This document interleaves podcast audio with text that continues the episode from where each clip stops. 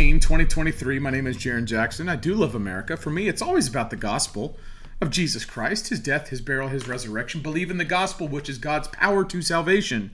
Proverbs chapter 13, verse 6. Righteousness keepeth him that is upright in the way, but wickedness overthroweth the sinner. Righteousness, righteousness is going to keep the upright in their way, but wickedness overthroweth the th- the sinner. I keep saying the fifths, the fifths.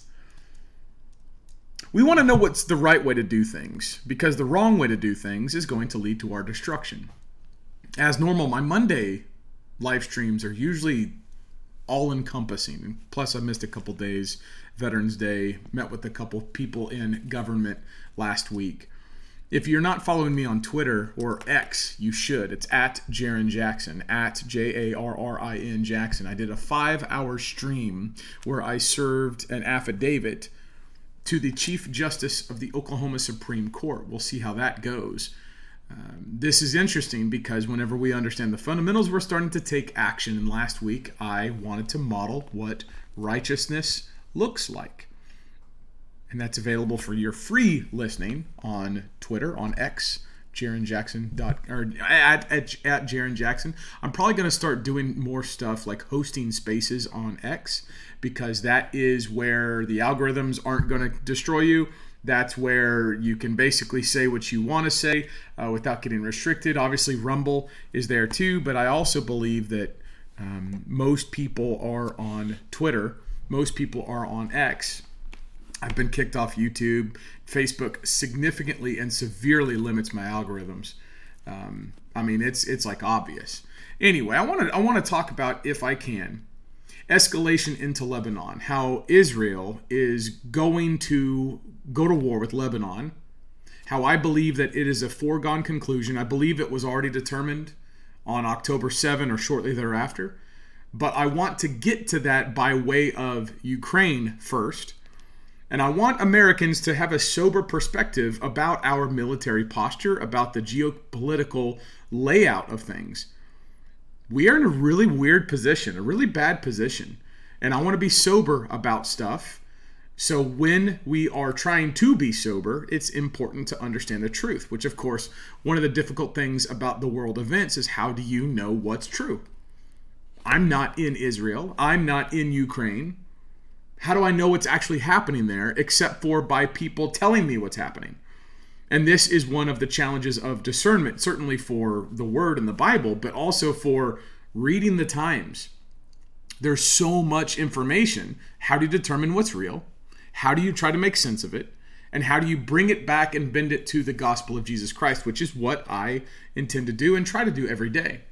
One of the ways that you can help me before we get going is to go to patriotswitch.com slash Jarrin, patriotswitch.com slash Jarrin. Take this money that you're already using to shop for products that are in your home and switch it to an American manufacturer. Direct product purchase delivered right to your door. It's a membership cancel anytime. No fees for cancellation, no hassles for cancellation. It's a great way to support the work that I do as I am in partnership with them. But it's also a way for you to support American manufacturing and get our nation back to the fundamental principles, which is we should be making stuff and we should be exporting it to the world. Instead of bringing people here and exporting our manufacturing we should be doing it right here. I'm also going to be joined with my wife by my wife on thursday in a zoom meeting for people that don't like how i just explained it. If you want more information that is at the registration registration link which is in the description below. Click on that. That's this Thursday, November 16 at 7 p.m. Central Time. My wife and I will be there hosting a Zoom meeting to talk about the Patriot Switch opportunity. Appreciate your time. God bless you on that. Proverbs chapter 13, verse 6. Righteousness keepeth him that is upright in the way, but wickedness overthroweth the sinner. The wickedness. See, it's not just the fact that you sin, it's the fact that you're wicked. It's the fact that you do things on purpose that are wicked that are going to overthrow you. if we can, let's take a step back and let's take a tour over to Ukraine. What's going on in Ukraine after a couple years? Now, I was from the very beginning not supportive of military involvement in Ukraine. You remember at the very beginning, there were people saying that there were biolabs in Ukraine. I can't prove that or not, although there are people that have started to say that the American Department of Defense had testing facilities there. I'm also not a Russian plant. I, am not a Russia first guy. I'm an America first guy. And from my perspective, I saw the geopolitical landscape create opportunities for the military industrial complex to get American money, American treasure, American blood and bodies in the game overseas in foreign combat zones. And that is something that I am completely against. I don't believe that foreign wars fought by America actually help America. I'm revisiting the ideas of World War I and World War II. How could the Nazis have gotten over here? How could the communists have gotten over here? How could those things happen? Now, me revisiting these things are going to challenge and rival the modern construct of America as the world superpower. I think that is a bad way to see America. You should not look at America and take pride in America as America is the one and only world superpower. You should take pride in America because if you're from here, amen, it's your home. But we are also the nation built on Christian principles whereby our Christian founders believed the Bible and recognized that they were sinners just like everybody else. And so instead of holding themselves in higher regard than other civilizations, they considered themselves as being prone to the same sin pride, jealousy, greed, corruption, complacency. And they designed a government whereby if Christians believed the Bible and kept attention on the Bible, they would be able to prosper. It's no surprise that America is, and was, I should say, the world's only superpower because we were so prosperous because of the ideas and the biblical values that found our nation.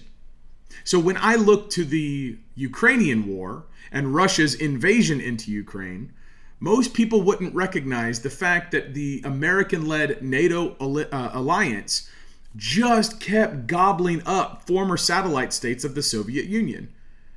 And Ukraine was one of those nations that used to be in the Soviet orbit that the people in Russia consider as their front doorstep. And so when Ukraine started to become and orient towards a NATO member, Russia just wasn't going to abide that because why would you let your enemy plant itself right on your front door? But see, that perspective a couple years ago when the Ukrainian war kicked off would be something that would get you kicked off, deleted from the major channels. But today, doesn't matter people have moved on from Ukraine, so let's explore that. I want to look at this uh, notion right here. This is one of the scariest things that I've seen in a while. This is from Patricia Marins, and she is saying the North Korean deliveries uh, of weapons. So, North Korea is delivering weapons to Ukraine. When North Korea is delivering weapons to Ukraine for new capabilities to Russian forces. As she reported in September, the agreement between the Norks, which is what Rush Limbaugh called the North Koreans, the agreement between the Norks would be based on 122 millimeter rockets with a range of 40 kilometers, 122 Mike Mike and 152 Mike Mike artillery shells, as well as the K909 KN09 system with its guided missiles. She goes on to say that the military capability of Western militaries has been now overmatched and overwhelmed by that of the Russians by way of the North Korean help. Now, if I can just break this down real fast, the Russians, with this rearmament from North Korea, now has more rockets at a greater distance than what the Ukrainians had whenever they were receiving military assistance and arms from the United States. But because the United States has not given the Ukrainians money in a little bit, haven't given them arms or weapons in a little bit, the Ukrainian military is in a position where it is about to break. Ukraine is about to fall. And if this is the case, Russia will be able to do whatever it wants in Ukraine because Ukraine is at the breaking point. And now, take into consideration, this has come because the American media, or people in American media, or media that Americans consume, have been saying that Ukraine is fighting and Ukraine is strong. No, they're not. No, they're not. The only thing that could possibly stop them are the rumors of a heavy investment of American military hardware and money, which candidly, with the new Speaker of the House, Mike Johnson, and his uh, you know, attention and reorientation towards Israel, I don't think Americans have the stomach for it. And if we're just candid, this this is now the sober analysis. I believe the military industrial complex in America was looking for a war to get involved with so that it could make money. And for the last two years, that's been Ukraine. It's just been funneling money, funneling arms, funneling weapons and equipment. But for some reason, the American people never quite got to the position where they wanted to support American military in Ukraine. And this is where my skeptical mind looks at the attacks on October 7 against Israel by Hamas and the jihadis. And I look at that and I say, where was the Mossad intelligence? Why didn't they know about it? And during the seven hour unfettered attack where the perimeter was breached in Israel, the IDF, the Israeli Defense Forces, didn't do anything to push back and fight? That doesn't make sense to me. And because that doesn't make sense to me, I take that not making sense with the larger non support of the Ukrainian war by Americans, and I recognize very quickly that there is a substantive shift of operational focus in the Middle East. Not to say that the Ukraine's in the Middle East, but there's a shift from Ukraine to now the Middle East. And this is because I believe that the petrodollar needs oil. The military industrial complex is the global police force to keep control of the Middle Eastern oil fields to maintain the hegemony of the American petrodollar. This means that foreign wars need to be happening in the Middle East so that the military industrial complex doesn't just make its money, but it also preserves control of the oil fields.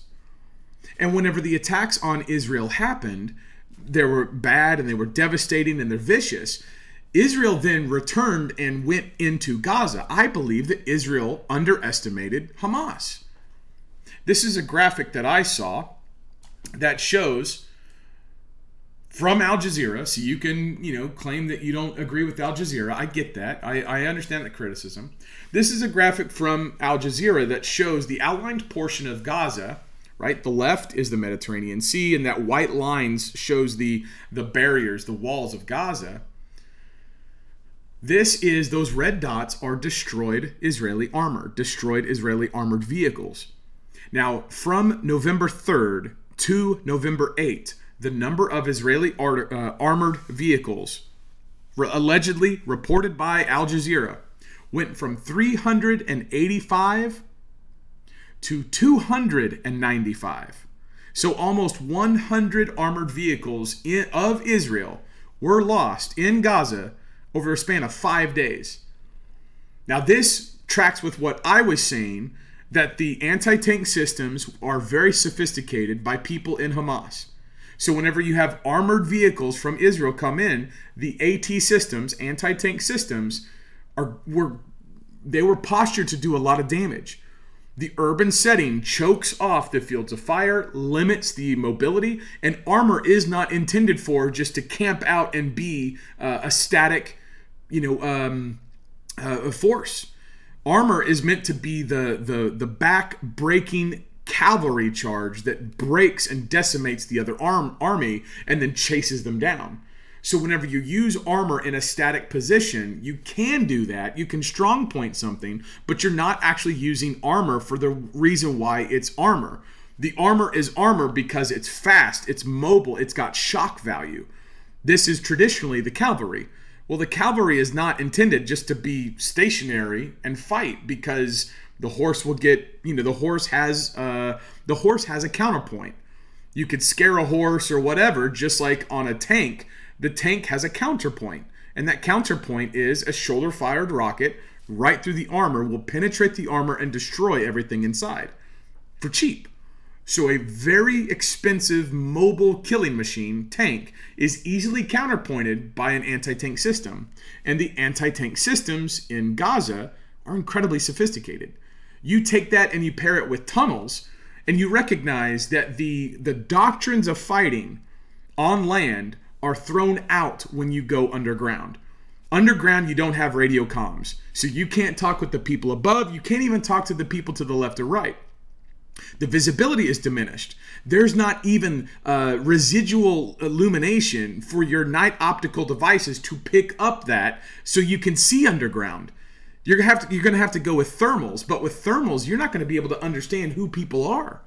So you can't adequately, in my opinion, positively identify targets under under the ground. You can't crosstalk. You don't know how tunnels mix and match and bend and back forth. It, it it it disrupts your ability to see how far you've gone. It disrupts your own orientation because you're underground and you won't be able to like see where you are, how things are. The volume, the sound is just magnified uh, by you know many times if you fire a rifle without ear ear, uh, ear protection, it's loud. If you fire a rifle under the ground in a tunnel, it is just going to echo. And so you talk about uh, the kinetics underground, the loss of mobility, the lack of communication, the lack of situational awareness, the increased probability of fratricide, and you take into account the fact that these tunnels have been booby trapped a couple days ago, there were five Israelis. The first guy, the Moshe Yedi leader, the guy in the top left, these dudes right there were killed in a booby trap, killed by a booby trap in a tunnel. These tunnels are inflicting mass casualties against the Israelis. I believe that the Israelis undermined Hamas. I believe that they undermined the, their ability to fight urban warfare in Gaza, either because they didn't account for the AT systems, which is a pride issue, or they haven't trained the tunnel warfare, which is a, a competence issue. The other part that I see is the fact that Fox News, if you want to believe them, Fox News was reporting that U.S. warplanes have already struck, struck and are striking targets in Syria against quasi-Iranian targets. Watch this. Oh, Jennifer, this sounds like huge news. Sean, we can report um, based on uh, senior military sources that U.S. warplanes have carried out airstrikes tonight inside Syria against Iranian proxy forces. We don't know the number of strikes. Uh, we were told earlier today that to expect that perhaps uh, F-15s and F-16s would be involved in the airstrikes, but we don't have confirmation yet how, about how many warplanes. But those strikes have been carried out. I'm told uh, it is in response to the more than dozen strikes against U.S. bases. Uh, the message is a clear message designed uh, to Iran and its proxy forces to stop carrying out these uh, drone and rocket attacks against U.S. bases. Um, but I'm told that the planes have safely left the area and that the airstrikes uh, are complete at this time. Um, they were uh, targeting multiple locations inside Syria and Iran- Iranian proxy forces, Sean.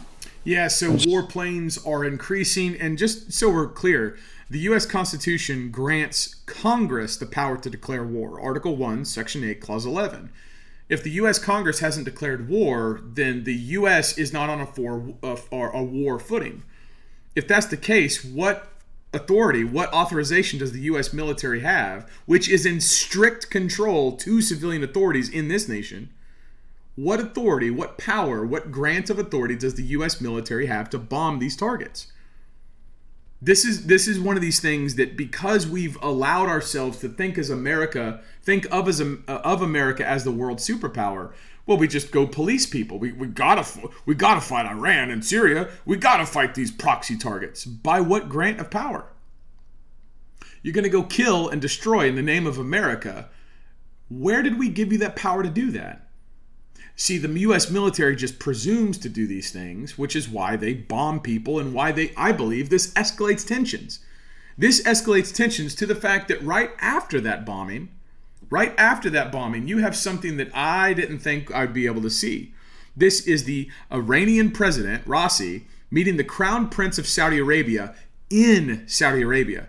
This is the leader of Shia Islam meeting with the leader of Sunni Islam. Watch this.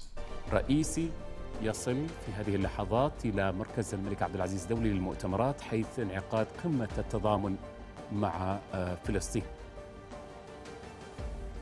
إذا في هذه اللحظات سمو ولي العهد الأمير محمد بن سلمان يستقبل الرئيس الإيراني إبراهيم رئيسي في مقر انعقاد القمة العربية الإسلامية هذا اللقاء الأول الذي Yeah, yeah, yeah. They got a bunch of Arabic stuff. So basically these guys are meeting.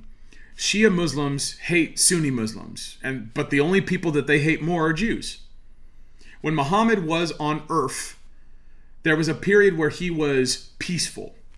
This is Surah 5 when he says there is no compulsion in religion. Well, that was because he was in Medina, and in Medina he was a political uh, he was a political inferior. He was the political minority. But then, whenever he moved to Mecca, he became a warlord and he became the political majority. Whenever he was the political majority, he would have revelations from like Surah 9, which would allow him allow him to go kill people and have sex with anybody he wanted. And so this uh, trajectory of Islam makes it to where the blood, the gore, the violence are the ways to heaven. In fact, uh, Abu Bakr, who was a friend of the Prophet, said that he would not believe that he was in heaven had he one foot in in paradise because Allah is the greatest of deceivers. Quran, verse uh, Surah 334. the idea that I'm trying to get at is this break in Islam. After Muhammad died, there was a break. People believed, some people believed that Ali, his nephew, was the uh, successor to Muhammad's throne. Other poli- people believed it was Abu Bakr. Abu Bakr was the guy that would be the caliph, and that caliph was where Sunni Islam went people who believed in Ali as the descendant of Muhammad, uh, the successor of Muhammad, became the Shias. And so the, the differences, there are stark theological differences, but the fact that these people hate each other from a theological perspective, but yet now they're uniting. Now, this is where, and I want to address this because there's people that will hear what I'm saying and they'll automatically start thinking, well, okay, so all of Islam is uniting against the Jews in Israel, and that's what the Bible teaches. I don't think that that's what the Bible teaches because Romans 9, 6 through 8, modern Israel is not Israel. Not all of Israel is of Israel. So we need to read our Bibles and understand that these are nation states that are not biblical, that hate each other for non biblical reasons. They have their own idolatrous religions, their own religions that aren't of uh, aren't of Christ, that aren't what the Bible teaches, and they hate each other some like 2% of modern Israel is Christian, which is effectively nothing. And Jews that practice the Talmud basically have their New Testament, which is the Talmud, tell them how to interpret the Old Testament such that they don't see Jesus. So people who use the Talmud today aren't Jews that were of the Old Testament. Plus, the temple is destroyed, so there's no more position for animal sacrifice, which was the way that you atone for sin in the Old Covenant which tells you there is no old covenant, which is what Jesus said whenever he said that all the tribulation that would happen to this generation, Matthew 24 34, happened in AD 70. So when we look at the geopolitical politics of the Middle East, we need to recognize that these people all hate each other. They all need Jesus.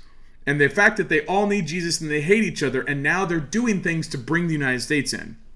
In fact, if I can, there is a, uh, let me bring this up. Oh, where is it at? There's this. Let me bring this up. This is, uh, let me jihad this real fast. This is from Axios. Again, you can believe that or not, but Axios says they got a scoop.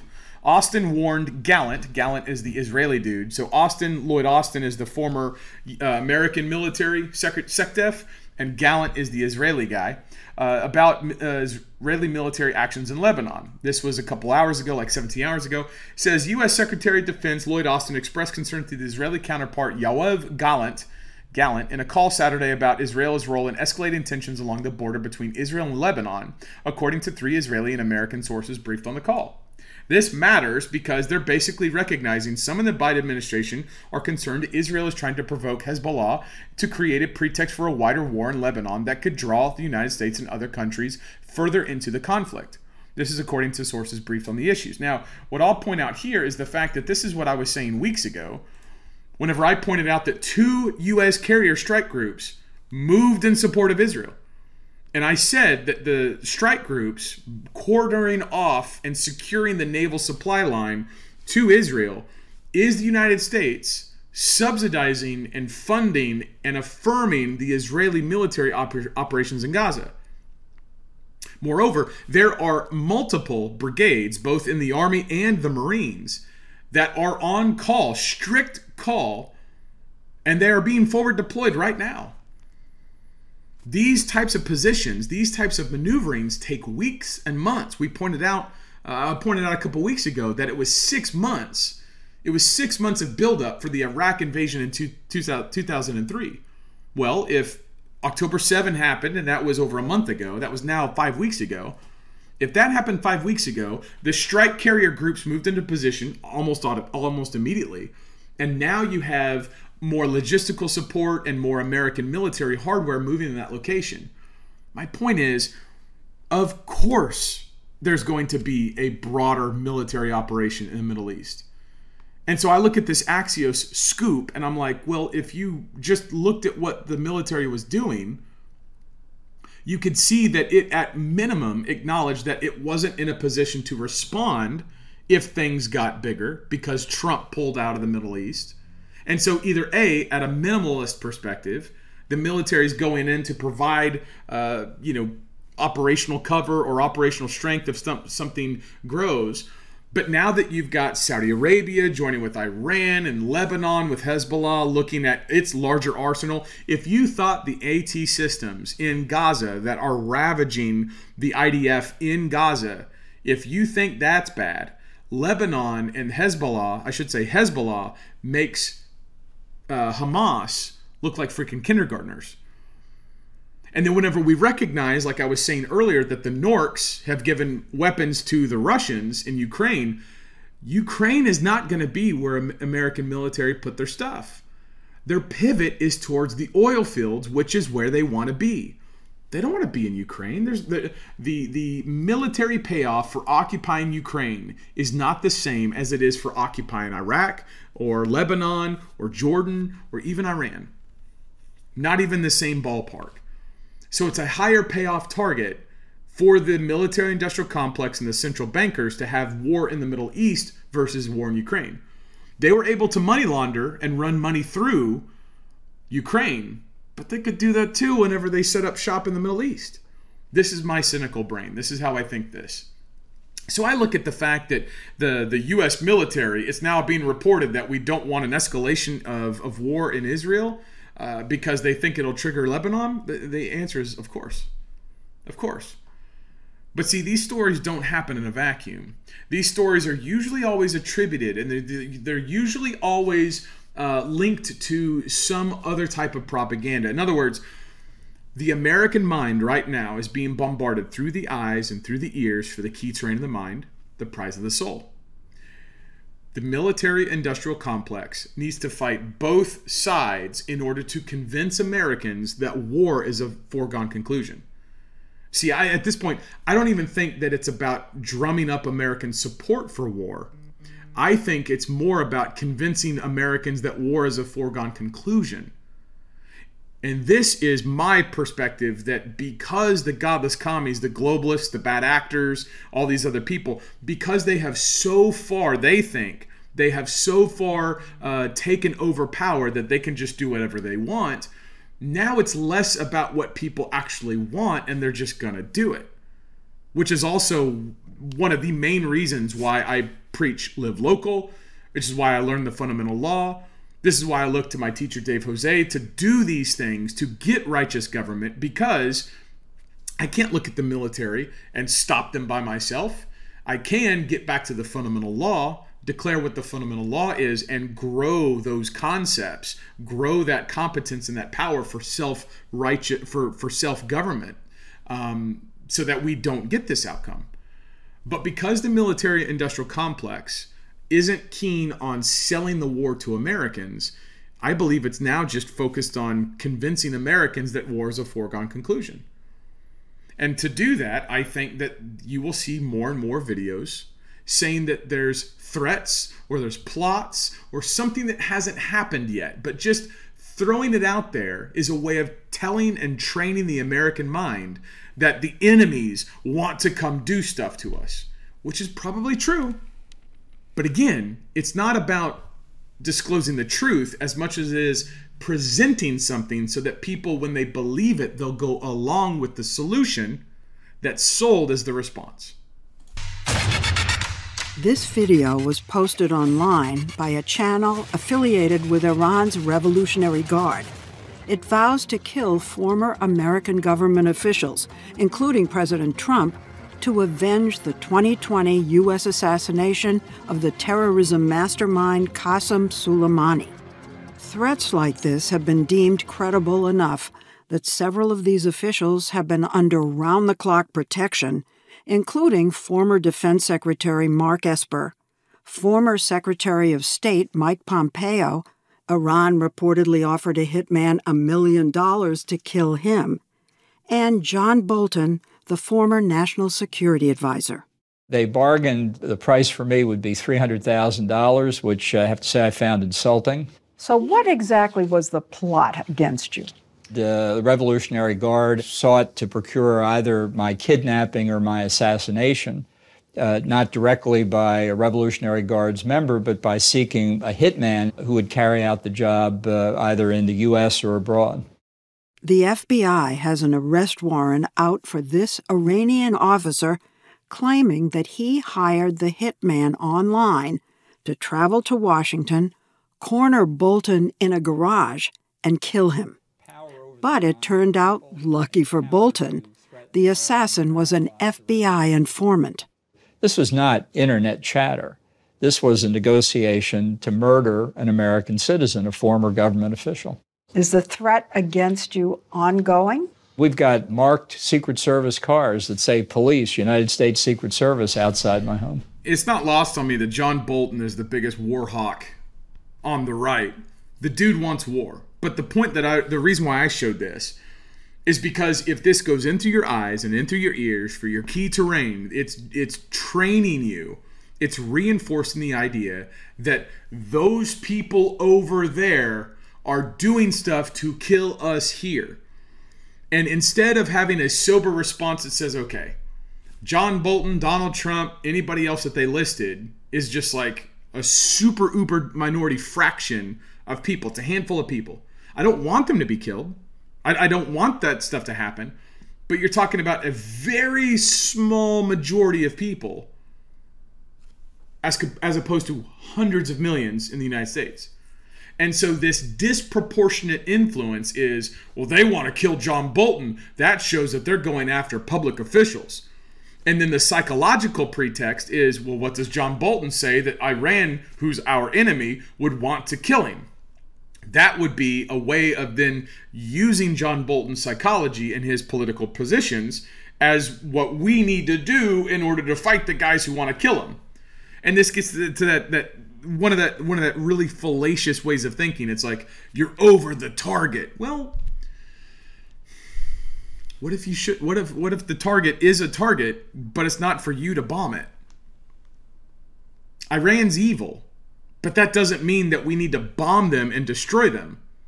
How about we focus on America how about we secure our borders? How about we use the fundamental law? How about we stop having our kids being perverts? Stop butchering babies in the womb? Stop recognizing fornication and homosexual marriage and all these other things? How about we take care of us and the people who would who deserve to be bombed can just not be bombed while we take care of ourselves. And in that righteous way, we will then export influence that's nonviolent that's not military industrial complex and that will change the world. Don't lose sight of the fact that even China talks about human rights. If rights come from God and China's communist, which means they hate God, they literally have a political government that says we're going to smash and stomp out any notion of God. How can a communist nation feel the urge or the compulsion or the influence to at least show the world hey guys, we talk about human rights too, which is a concept that comes from Bible believing Christianity. Don't don't miss that fact. Don't miss the fact that Christian ideas have changed the world. Have thoroughly changed the world. The way that we speak, the way that we act, the way that we do stuff, it has changed the world. So why would you give that footing away whenever some godless commie globalist, neocon, who always wants war, he's never found a war he didn't want to fight. He, he didn't want someone else to fight for him. John Bolton has never found a war that he wouldn't want someone else to fight for him. Shame on that dude. And here he is saying, they're going to kill me. Well, I don't want you to be killed, but I also think your ideas are stupid and you're always advocating war. And what's that gotten America? It's gotten Americans killed. It's cost a lot of money. We've fatigued our military to where it can't even protect us right now, to where we have hollowed out the American uh, spirit, hollowed out the American heart, to where the bad actors in government are running amok, doing whatever the hell they want, because people here at home are complacent, indulgent, self aggrandizing, self righteous, pugnacious, and lazy. So, yeah, I don't like the fact that they're threatening John Bolton or Trump or even Hillary Clinton. But that don't mean that we need to just go bomb them. Maybe that makes sense. I hope so. And this really gets me to this idea that there are people that are just they just they they, they use violence to solve problems like this very famous uh, instance in panama last week where a 70, 77 year old dude murdered two guys in the street watch this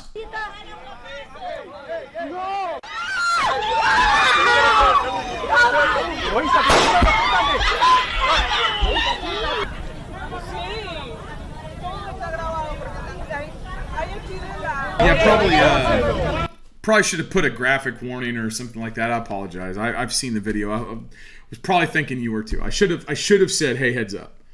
Hey, heads up!" The guy just shot people. Now these were Globo climate protesters blocking a road in Panama, and this lawyer, this 77 year old American lawyer, just pulled out a gun and shoot the guys after they wouldn't get out of his way. This is what I don't support. There are some people that will say, you know, f around and find out you know, he murdered those guys. They posed no threat to him. He murdered them. Thou shalt not murder.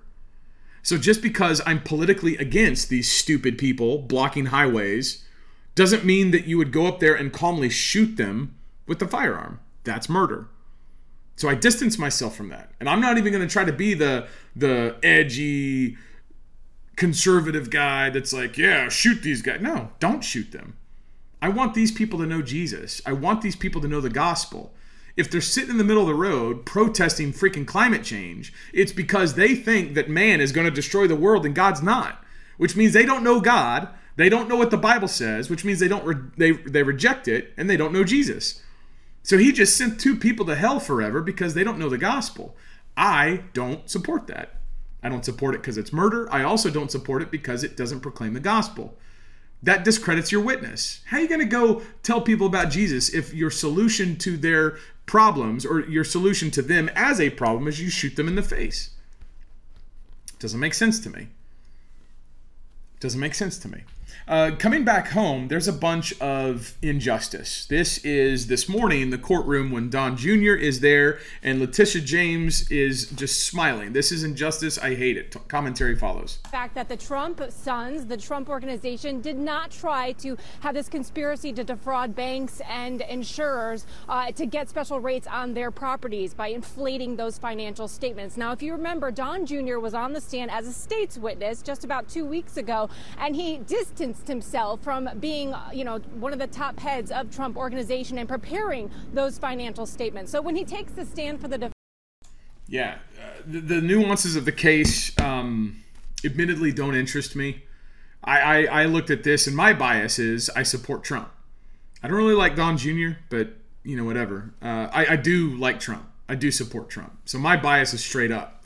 And I've never even looked at this and given it any kind of uh, equitable accounting just because the godless commies in the media have never given Trump equitable accounting.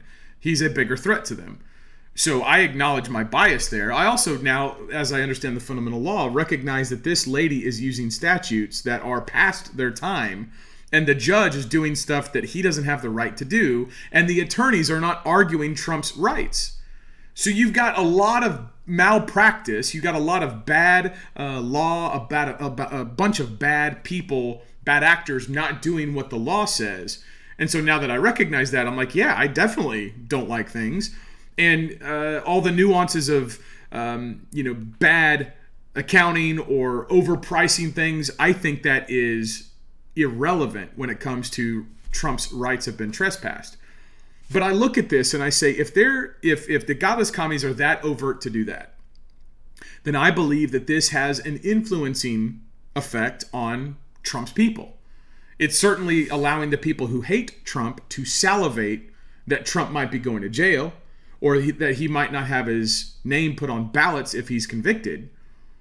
But there's also this idea that people who look at Trump being persecuted, and he is being persecuted, they will look at him being persecuted and they will stop right there. They won't learn. They won't think about how they could do something different. They won't consider the fact that, well, if Trump's being persecuted, how about you take that and flank? How about you go do something while he's taking all the slings and the arrows? If Trump is the guy that the godless commies hate, and the godless commies are using stuff to go at him, why don't you at that point learn how you can go freely maneuver while they're focused on him? I want to, if I can, with love and kindness, bring up this young man. His name is Nico Delgado. Nico Delgado. He's in Arizona. And um, I believe that this young man uh, represents what is good in the nation. He's a articulate political conservative, rising generation, but I believe that he's using old, obsolete, powerless presumptions We'll watch this and then we'll do some commentary. Go ahead. When Donald Trump said drain the swamp, he wasn't just talking about the Democrats. We need to drain the swamp of the Republican National Committee and the Youth Advisory Council. We need to start winning again, and we can only do that if we get new leadership. Yeah, this is uh, straight out of a baby boomer GOP normal RNC playbook. This is narrative control, and it's been genetically, it's been generationally passed down. The gen, I mean, like young people don't think like that. That's that's not what a dude in his teens or early 20s thinks. We need to challenge the RNC to get new leadership. That's what that's what I was saying whenever I was running for office almost a decade ago. We need new leadership. We need new leadership. And you recognize the old talking point of new leadership doesn't ever change. Someone will always be able to say, we need new leadership. Now, I'm not trying to come hot at the guy. I'm not trying to like come down hard. I'm not trying to insult. What I'm trying to say is that there's a market opportunity for people to get involved with politics who say things that people who have been involved with politics or have money or have influence want to hear. And if people want to hear and see young people say we need new leadership that doesn't actually get new leadership, that's the first thing. But two, what it does do is it keeps all parties complacent. Because the young people saying we need new leadership aren't actually experience, uh, experimenting or trying new things. They're just saying we need new leadership and the subtext is that being young and not having done it presents yourself or presents someone like you as the option. That's the unspoken part. The unspoken part is he's young. Now I, am not again. I'm not coming at him. I don't think that he's running for office. I just I think that he's an activist. I think he's an activist, and I you know, as a guy who ran for office three times, there's a recognition of he will. This young man will probably run for office in the future. And I, I don't think that that's bad if that's where his car, uh, heart is leading him. Amen. God bless him. We need good men and women to serve in office, to serve in office. And therein lies where I want to bring some correction to say it's not just about saying we need new leadership because that doesn't do anything. We need to return to the fundamental principles. We need to bring the fundamental law to bear against our bad actors to tell them this is where you're doing wrong. This is where I have the power to correct you. This is where you swore an oath to obey. This is where you can't do what it is that you're doing. You don't need political parties to do this. I don't really care about the Republican Party or the Democrat Party. And when you recognize that the fundamental law is the law and everyone in government, regardless of their political party, agrees to it, whether they do it or not is another thing, but they swear to it under oath which means that there are processes you can do to assert that law to compel them to perform for the contract that they signed to. You can do that. And this happens in real life right now. So if people start thinking, well, President Trump is persecuted and they just sit back and wait for Trump to get reelected, that's failure. If they look at the, the injustice that's going on against Trump, his family, his business, and they don't learn what the law is to recognize that, wow, his attorneys aren't actually arguing his rights. That judge is actually going against common law. This uh, prosecutor is freaking politically uh, motivated. Like, if you can't see those things and see where the Constitution smashes those things, how do you respond to them? And then if you take that idea that Trump or our political champions are who we need to do the stuff, then you translate that and you give that to the future generations, whereby they will look at things that are bad, correctly assess that they're bad, but incorrectly say what the solution is, which is we need new leadership. Because everyone says that. We need new leadership. And then Nikki Haley was saying that. Nikki Haley was saying that we need a new she she never moves her mouth. We need a new generation of leaders. We need a new generation of leaders to run the Republican Party. I am that person. I am Nikki Haley. That's what she always does. She ain't a new generation of leader. It's this idea of new and change and fresh, but it's the same tired one string banjo. Now, I want to, if I can, to go to a leader in the movement, people who's a, uh, a person whose voice is politically influential, Steve Bannon. I agree with what he says here. I agree. But whereas he's wanting to go further, I want to go furthest. Go ahead. Even if a Democrat was to win, there's no compromise here. What you're saying is even if Trump lost to Biden, there's no going back to the old no, Republican Party. farther right than Trump. Farther right. President Trump is a moderate in our movement. You're going to pine in future years that you wished Donald Trump was around. Now, of course, this um, this scares the political left but I want to go further and I want to completely destroy the right and the left construct. That's that's an enslaving mindset. That enslaving configuration of our politics keeps people tribalistic on things that are irrelevant. When you look at the law, you should be tribalistic on the law.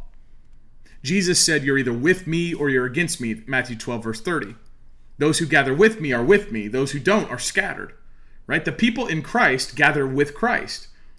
We're not a Republican or a Democrat when we're in Christ, although I can't see how many people who support butchering babies in the womb call themselves Christians with any kind of integrity.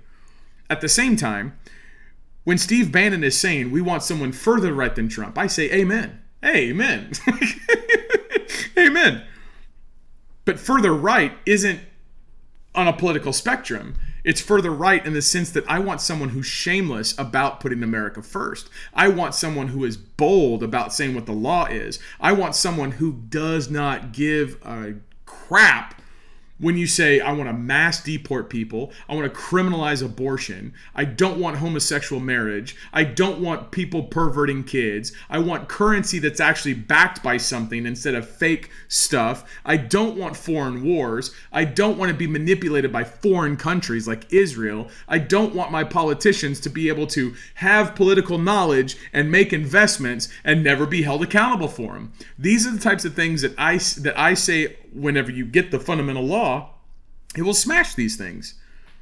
So looking at Bannon saying, "Yeah, well, you will rue the day that uh, you will opine for the day, you will love the day." He's talking to the leftist. You will love the day when Trump was in office because you will regret the fact that we have pushed so far right. I want to smash that and I want to get back to the fundamental law. I want the idea. I want the time when Americans know the law so well that their their servants in government obey when they send them notice, obey when they send them affidavit, because they know that the people know what the law is, and the law is coming to smash them. I want to, if I can, to give some examples of this. This is a meme, just shows societal progression. In 1979, you had marriage kids, people running around in love. 2009, you have homosexuality and no kids with the married couple and you know uh, fewer kids in the background. And then now here in 2022, you've got some black dude with pink muscle bound with a dog and then an old guy with a little girl and then people in the background that are all weird um, and and you see in the back, the top left of each picture, like how the the buildings are growing, how the cities are growing, and all that kind of stuff. This is the progression that's going on. But I don't just want to leave you hanging. I don't want to just leave you with this, oh man. I want to give some hope. I want to point to this idea. Look at this. This is a real, real girl, real woman, woman with wisdom. It says at Magdalena, ha ha ha, 2017, verse 2020. Thank God for what I did in those three years. I stopped hanging out with people who were bad for me, letting them influence me, self harming, being anxious and depressed, listening to music that made me feel terrible, being angry, being lukewarm, looking like a clown. And then here she is. And it's literally the meme. It's literally the meme of the blue haired choker necklace, you know, feminazi on the left with the down home, country, traditionalist, loving, warm woman on the right. So there is hope. There is, I mean, that is just anecdotal. It's one example, but it's there. There's goodness to truth. Now remember, Proverbs 13, verse 6 Righteousness keepeth him that is upright in the way, but wickedness overthroweth the sinner. I want to, if I can, point out a couple different things. There was this Michigan town, you may remember. What's it, the Grand Charter Township or Green Charter Township, something like that? Michigan Town votes to oust entire government over Chinese uh, factory parts or fa- factory plans. So, this small town in Michigan had elected leaders that were whoring themselves out through a contractual opportunity for a Chinese car manufacturer to come and do an electrical vehicle plant there in their small town. Now, the normal way of selling this is create jobs. You ever recognize that? With free market capitalism, creating jobs is kind of like the political bulwark that just smashes any kind of resistance. If some godless commie corporation wants to come in and take crap, uh, tax credits, destroy local mom and pop businesses, and, and actually ship manufacturing overseas by bringing in the only company that will uh, that will produce anything, what that does is it makes the town dependent on the corporation. And if the corporation is the one employing all the people, then the corporation can actually leverage the political leadership and the government to give it benefits so that the corporation will make all the money and make all the profits and will actually make the people dependent on the company. Well, the people of this Green Township, Michigan did not like this. They voted everybody out. They changed the locks on the doors and they killed the contract. Amen. Good for them. I will point out that there was people inside Dave Jose's groups that sent message that said, uh, "Yeah, we we helped educate the people with our notice, and they took the reins and fired the whole board."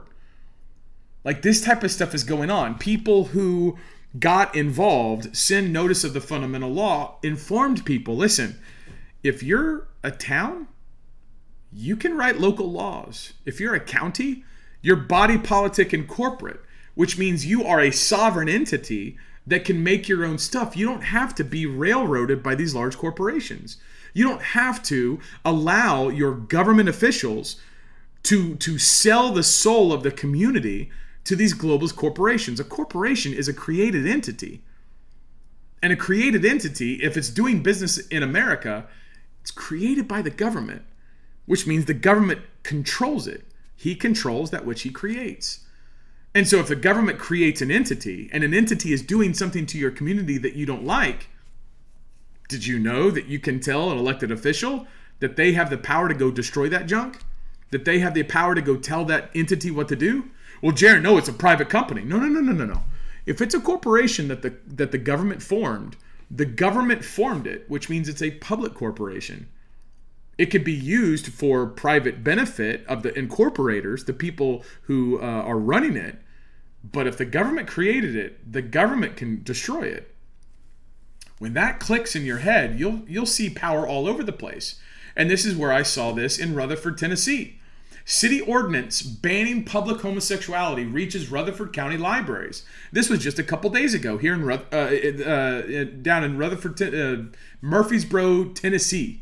In Murfreesboro, Tennessee, a new city ordinance targeting public homosexuality is hitting libraries. When in history have the ones banning books been the good guys, says local activist. Of course, they would count and, and quote a local activist. Another uh, article says Rutherford County's library system bans four books with LGBTQ plus themes after a Murfreesboro decency ordinance. Now think about this. The decency ordinance, first of all, this is a local municipality there in Tennessee. making an ordinance about decency. Now, if you look to the maxims of law, where are they at? Over here. Hold on.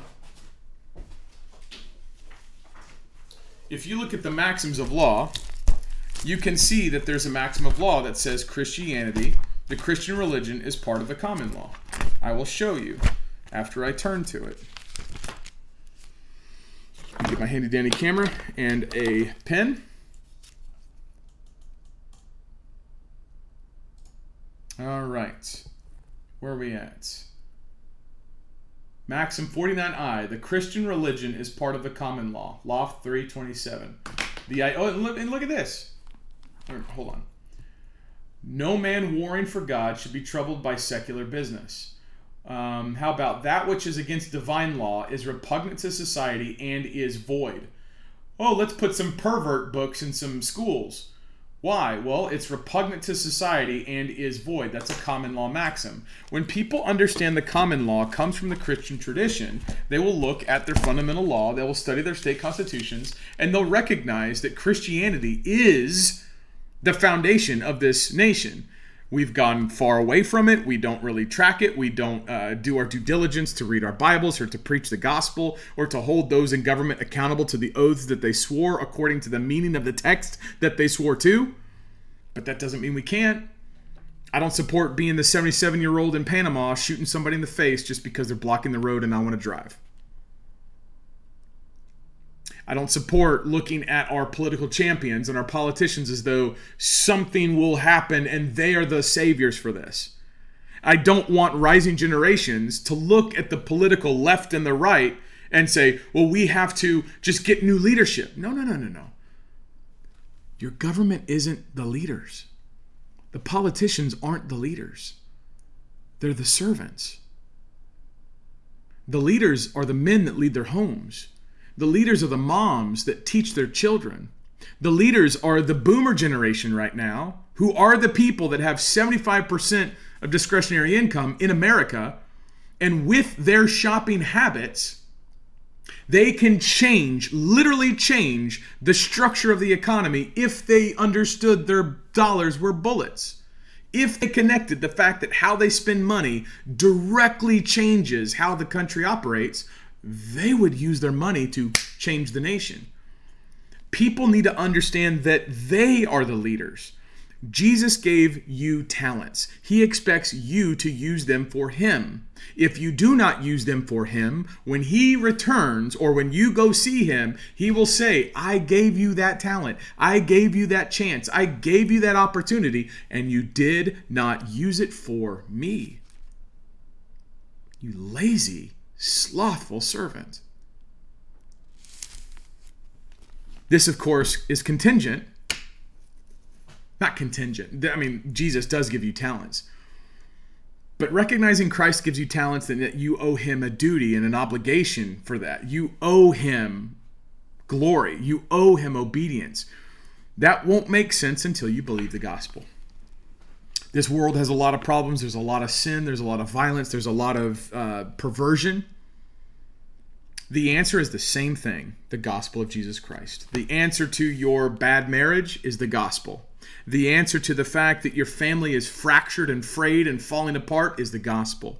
The answer to the bad church that you go to that doesn't preach the Bible, that that that actually preaches like a hippie, go love Jesus is the gospel. The answer to your neighbor that hates America, that loves homosexual marriage, that thinks that Joe Biden is the smartest man in the world while he falls down on the stairs, the answer to that neighbor is the gospel. The answer to public libraries putting perverted books in schools or school libraries putting perverted books in schools is the gospel. The answer to unrepentant, disobedient, unlawful bad actors in government is the gospel. The answer to the uh, wars in Israel or the wars or the escalating wars in Lebanon is the gospel.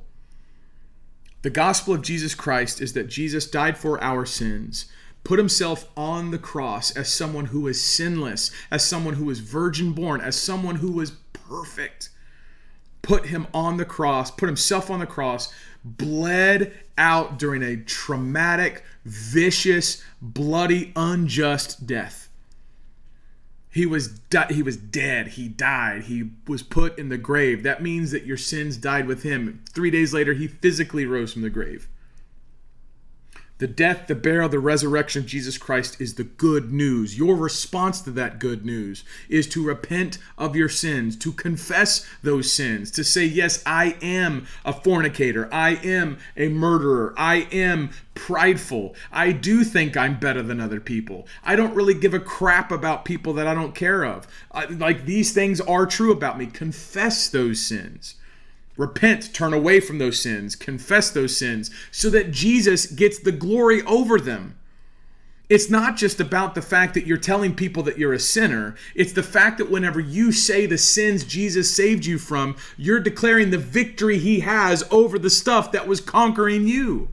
And when you declare what Christ has conquered over you, you get to glory in the fact that God is so good and you are so bad, but you are saved because he is that good. And that will give that will give you joy that is unsurpassed. That will give you uh, pride in Christ, where you will recognize there's no value in anything except for the blood of the Lamb. And because of that, you will you will do things that you would never have wanted to do, because now you obey the King. You will be baptized in Christ's name because that is your obedience to the King that saved you to say, Die to me. Show me you are dead to yourself and show me that you have died in my baptism. You have participated in my baptism. Show me that. Show me. Do it. Obey. And you will readily do it because you want to serve the king. You will do it because the Bible says to do it and you will go and preach this message. It will put you in positions that are hostile, that are painful, that are frustrating, that are uncertain the glory is that when you are in those bad times and you look to Jesus and you have that discipline to say, hold on, my, my brain is telling me to go back to the way that I was. My preference or my bias is trying to read myself into the Bible because I want the Bible to agree with me. Or you'll look at the world and you'll say, I don't like this. I want to escape this because I can't influence. You'll realize that He is the king over all. Why do you have to go change the world whenever Christ gave you your foxhole, your talents, your opportunities, and the mission? He's given you everything to go do what it is that He wants you to do. You don't have to go save the world because He already did. You get to go bring the gospel to the world, which is a form of conquering, which is spiritual conquest. It's spiritual invasion. It is an unfettered, unrestrained, total spiritual war against literally everything. Every object, every person, every idea, power, principality, anything that elevates itself against Jesus, you are in total spiritual war against. But that doesn't look like the way that it sounds. That's going to look like grace.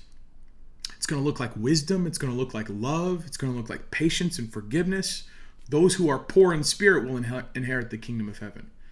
You will not behave like the rest of the world, and the rest of the world will take note. The rest of the world will declare war on you. The rest of the world will be de- destroyed by the working of the gospel through you. This doesn't mean that bad things won't happen. My dad passed from stage four cancer. It was a vicious death. He was a double amputee. Lots of pain, lots of suffering. Christ got a lot of glory from my dad because of my dad. My dad died well. My dad showed me and everyone around him what it was like to take this vicious, ravaging disease and focus exclusively on Christ. And while everything was coming down around him and ripping him apart and just destroying him, he would just elevate Christ all the more. To where at the very end, the last thing he says is, His grace is sufficient. The man had just said to pull the plug, let him go and die. And as he's looking at eternity, he's saying his grace is sufficient. That makes me, that motivates me. That equips me. That that example equips me to talk the way that I talk, to do what I do, to think the way that I think because I got to see my dad best friend, mentor, my father. I got to see him die because I got to see him live. Believe the gospel. Believe the gospel. Friends, one of the best way to help me is at patriotswitch.com slash Jarrin. We spoke about it earlier. There's a legislation, reg, legislation. I can't even talk. There's a legislation link, a legislation link in the description below. Uh, this Thursday, Katie and I are going to be hosting a Zoom call. You're invited. Uh, click, register, hear about an opportunity to support an American company, American manufacturing, um, in, a, a different way of thinking about money, a different way of thinking about how you use your money and different opportunities. There's also Humble Coffee, Humble Hoping Coffee at humblewb.com, or excuse me, humblewb.coffee. This is delicious air roasted coffee. Nothing fake, nothing, uh, no additives, no chemicals, no putting in a, a you know metal drum, roasting it over a fire like 99% of coffees. If you like coffee, if you like delicious coffee that's not full of a bunch of crap that'll kill you, go ahead and go to humblewb.coffee. Humblewb.coffee. It looks like this. This is my bestseller, Humble Blend. And on the side, we've got Bible verses. So the whole thing is that you drink your coffee while you read your Bible because I want people to read the Bible, believe the Bible, and go preach the gospel. Portions of proceeds goes to mailing Bibles around the country. Appreciate your time. Lord willing, we'll be back tomorrow. Until then, I am Jarrin Jackson. I do love America. Don't quit. Go to war.